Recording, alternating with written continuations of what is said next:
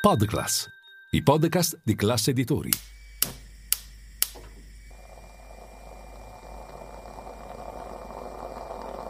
Buongiorno dal gruppo Classe Editori. Io sono Massimo Brugnone. Oggi è mercoledì 10 maggio e queste sono notizie a colazione, quelle di cui hai bisogno per iniziare al meglio la tua giornata.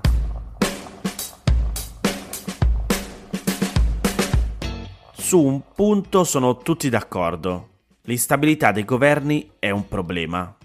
Ma sulle soluzioni tra maggioranza e opposizione una visione comune non c'è. Con l'eccezione dei centristi di Azione Italia Viva, praticamente tutti i leader dei partiti di opposizione che sono stati ricevuti alla Camera ieri hanno posto obiezioni anche pesanti, se non dei no secchi, alle ipotesi di elezione diretta del capo dello Stato o del Presidente del Consiglio che Giorgia Meloni ha posto sul piatto. Vi sto leggendo l'articolo del Corriere della Sera che oggi tra l'altro apre il giornale con questa notizia. Giorgia Meloni punta sul premierato, poi arriva il no del PD e dei 5 Stelle e appunto il sì invece da parte del centro. Ieri sul tavolo da una parte c'era la Premier con i vice Tajani e Salvini, i ministri Casellati e Ciriani e i sottosegretari Mantovano e Fazzolari. Dall'altra, dalle 12.30 fino a oltre le 8 di sera sono sfilati i rappresentanti di tutti i partiti. A loro Meloni ha assicurato che suo interesse non è accentrare i poteri o coartare i diritti delle opposizioni, ma ha avvertito, leggo tra virgolette le sue parole, è importante che ci sia una condivisione, mi auguro più ampia possibile, ma non a costo di venire meno all'impegno con i cittadini. Di cosa stiamo parlando? Delle riforme costituzionali che Giorgia Meloni assicura che si faranno, partendo con ogni probabilità dall'ipotesi che incontra minore opposizione, ovvero quella dell'elezione del Premier, perché, sto leggendo sempre tra virgolette le sue parole, non siamo innamorati di un sistema o dell'altro, tra i tanti che possono essere presi a esempio, e possiamo immaginare anche un modello italiano. Comunque, secondo Giorgia Meloni le riforme si faranno, anche perché, spiega sempre lei, serve un premier eletto e stabile in un sistema connesso a quello dell'autonomia, dove i presidenti di regione sono eletti direttamente e per cinque anni. Come agire però? C'è chi chiede una bicamerale e chi invece no. Giorgia Meloni apre solo se non c'è intento dilatorio. Per Matteo Salvini invece il dovere è di ascoltare tutti e poi decidere. Dall'altra parte del tavolo, dicevo, sono sfilati i vari partiti. Per Ellie Schlein le riforme non sono la priorità del paese e tantomeno lo è l'ipotesi dell'elezione diretta, né del capo dello Stato né del Premier, perché la massima figura di garanzia dice non si tocca. E il sindaco d'Italia, così lo chiamava Renzi quando anche lui aveva proposto una riforma costituzionale simile, dice non esiste da nessuna parte. Tra virgolette, leggo le sue parole, dice no all'uomo o alla donna solo o sola al comando. Però c'è un'apertura, sempre tra virgolette, le sue parole dice disponibili a migliorare stabilità e rappresentanza. Non ci sottrarremo al confronto, con proposte come la sfiducia costruttiva o il conflitto di interessi. Per il leader del Movimento 5 Stelle c'è la consapevolezza invece che ci sono delle criticità e che l'instabilità degli esecutivi è un problema, però anche da parte sua c'è un secco no al premiariato e al presidenzialismo. Insomma, nessuna elezione diretta, perché se no indebolirebbe il Parlamento. L'ex premier Giuseppe Conte si dice invece disponibile a una commissione per le riforme anche se Giorgia Meloni ribatte che c'è già una commissione affari costituzionali. Però si vedrà. Non c'è un no secco appunto da parte di Giorgia Meloni alla costituzione di una commissione bicamerale che possa discutere appunto delle riforme costituzionali. Tra i più possibilisti alla creazione di una figura come appunto il sindaco d'Italia, cioè un premier eletto direttamente dai cittadini, o il capo dello Stato che possa avere poteri più esecutivi, va iscritto Carlo Calenda.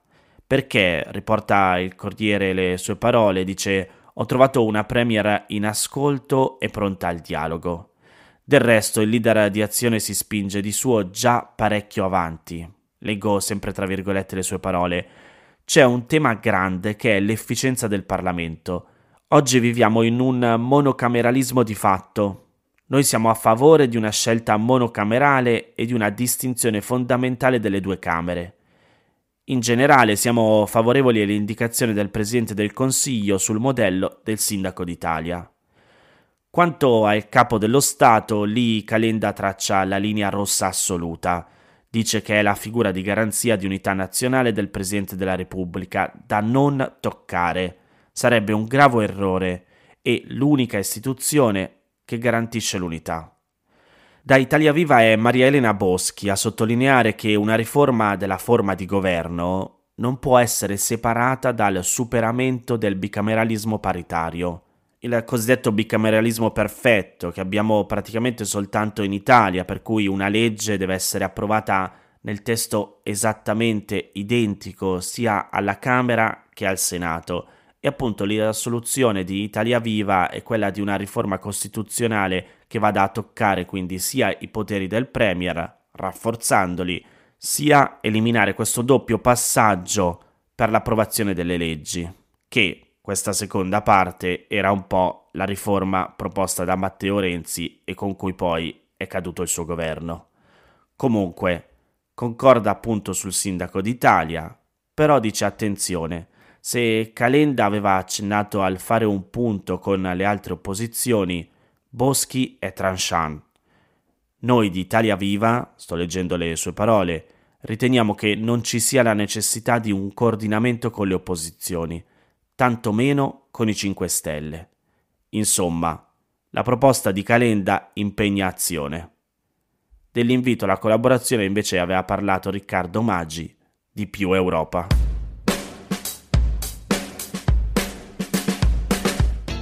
Le organizzazioni ambientalistiche Greenpeace Italia e Recommon e 12 persone italiane hanno fatto causa all'azienda petrolifera Eni e in quanto suoi azionisti, al Ministero dell'Economia italiano e a Cassa Depositi e Prestiti per i danni subiti e futuri derivanti dai cambiamenti climatici. Come scrive il Post, eh, Eni è un produttore di combustibili fossili, petrolio e gas naturale e di energia elettrica ottenuta dagli stessi. Sono le sostanze la cui combustione emette i gas serra a cui si deve la crisi climatica in corso. Secondo chi ha intentato la causa, Eni ha, leggo tra virgolette, significativamente contribuito al cambiamento climatico con la sua condotta negli ultimi decenni, pur essendone consapevole, dato che le conseguenze delle emissioni sono note da anni. Greenpeace Italia e Recommon hanno trovato un rapporto del 1978 in cui Tecneco, una società appartenente a Eni, stimava in modo abbastanza accurato quanto sarebbe aumentata la concentrazione di anidride carbonica, il principale gas serra, nell'atmosfera entro la fine del Novecento e diceva che secondo alcuni scienziati questo fatto sarebbe stato un problema sul lungo termine perché avrebbe potuto causare un cambiamento climatico con gravi conseguenze.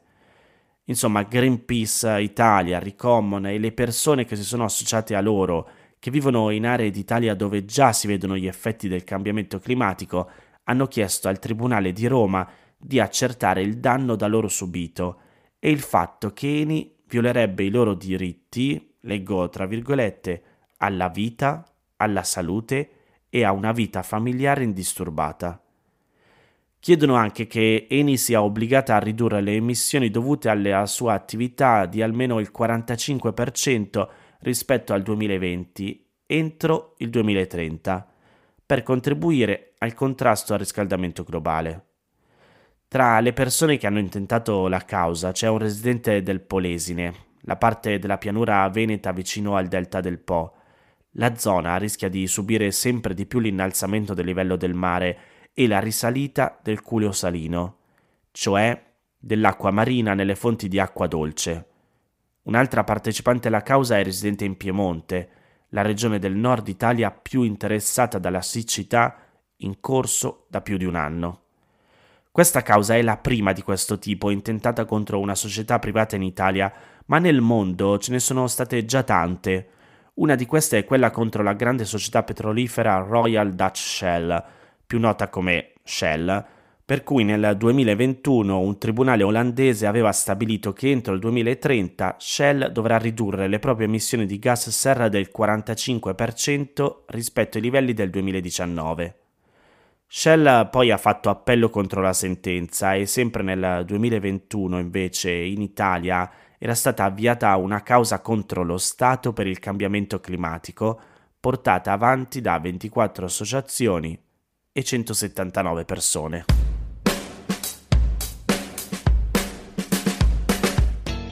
Non può essere automaticamente respinta la richiesta di rinnovo del permesso di soggiorno per motivi di lavoro in caso di condanna dello straniero per alcuni fatti di lieve entità. La decisione sul rinnovo spetta al questore, che dovrà valutare la pericolosità sociale del richiedente prima di negare il permesso. Sto leggendo il comunicato stampa della Corte Costituzionale che con la sentenza numero 88, che è stata depositata lo scorso 8 maggio, ha dichiarato l'illegittimità costituzionale di alcuni articoli nella parte in cui ricomprendono tra le ipotesi di condanna che impediscono automaticamente il rinnovo del permesso di soggiorno per lavoro anche quelle di lieve entità Stiamo parlando in questo caso di piccolo spaccio e di vendita di merci contraffatte, senza prevedere che l'autorità competente verifichi in concreto la pericolosità sociale del richiedente. Le questioni di costituzionalità erano state sollevate dal Consiglio di Stato nell'ambito di due giudizi originati da ricorsi presentati da stranieri, la cui richiesta di rinnovo del permesso di soggiorno per motivi di lavoro era stata respinta per effetto delle condanne per eh, i precedenti reati. In linea con svariate pronunce in cui erano state dichiarate illegittime disposizioni legislative che nella materia dell'immigrazione introducevano automatismi tali da incidere in modo sproporzionato e irragionevole sui diritti fondamentali degli stranieri, e tra l'altro in sintonia con la giurisprudenza della Corte europea dei diritti dell'uomo, la Corte Costituzionale ha insomma chiarito nelle motivazioni che il legislatore è sì titolare di un'ampia discrezionalità nel regolamentare l'ingresso e il soggiorno degli stranieri sul territorio nazionale, però entro comunque il limite di un ragionevole e proporzionato bilanciamento dei diritti e degli interessi coinvolti. Insomma, a fronte della minore entità dei fatti di reato considerati, in un caso era l'illecita detenzione di 19 grammi e la cessione di 1,5 grammi di hashish, nell'altro era la vendita di prodotti con segni falsi.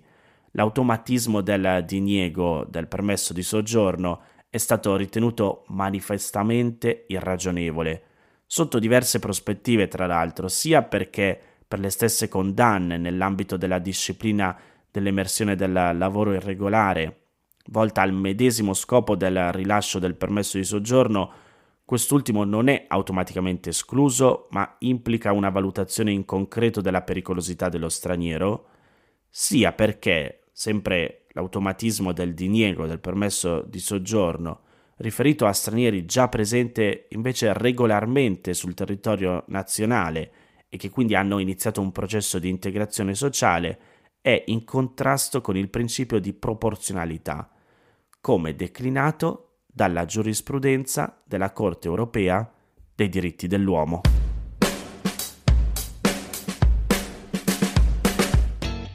Queste erano le notizie a colazione di oggi. Se volete suggerirmi alcune notizie o mandarmi i vostri commenti su quelle trattate, potete scrivermi all'indirizzo notiziacolazione.it. Se volete rimanere aggiornati c'è il canale Telegram di Notizia Colazione. Nel sommario della puntata trovate il link per gli altri podcast del gruppo Classe Editori. Io vi aspetto domani per iniziare insieme una nuova giornata. Un saluto da Massimo Brugnone.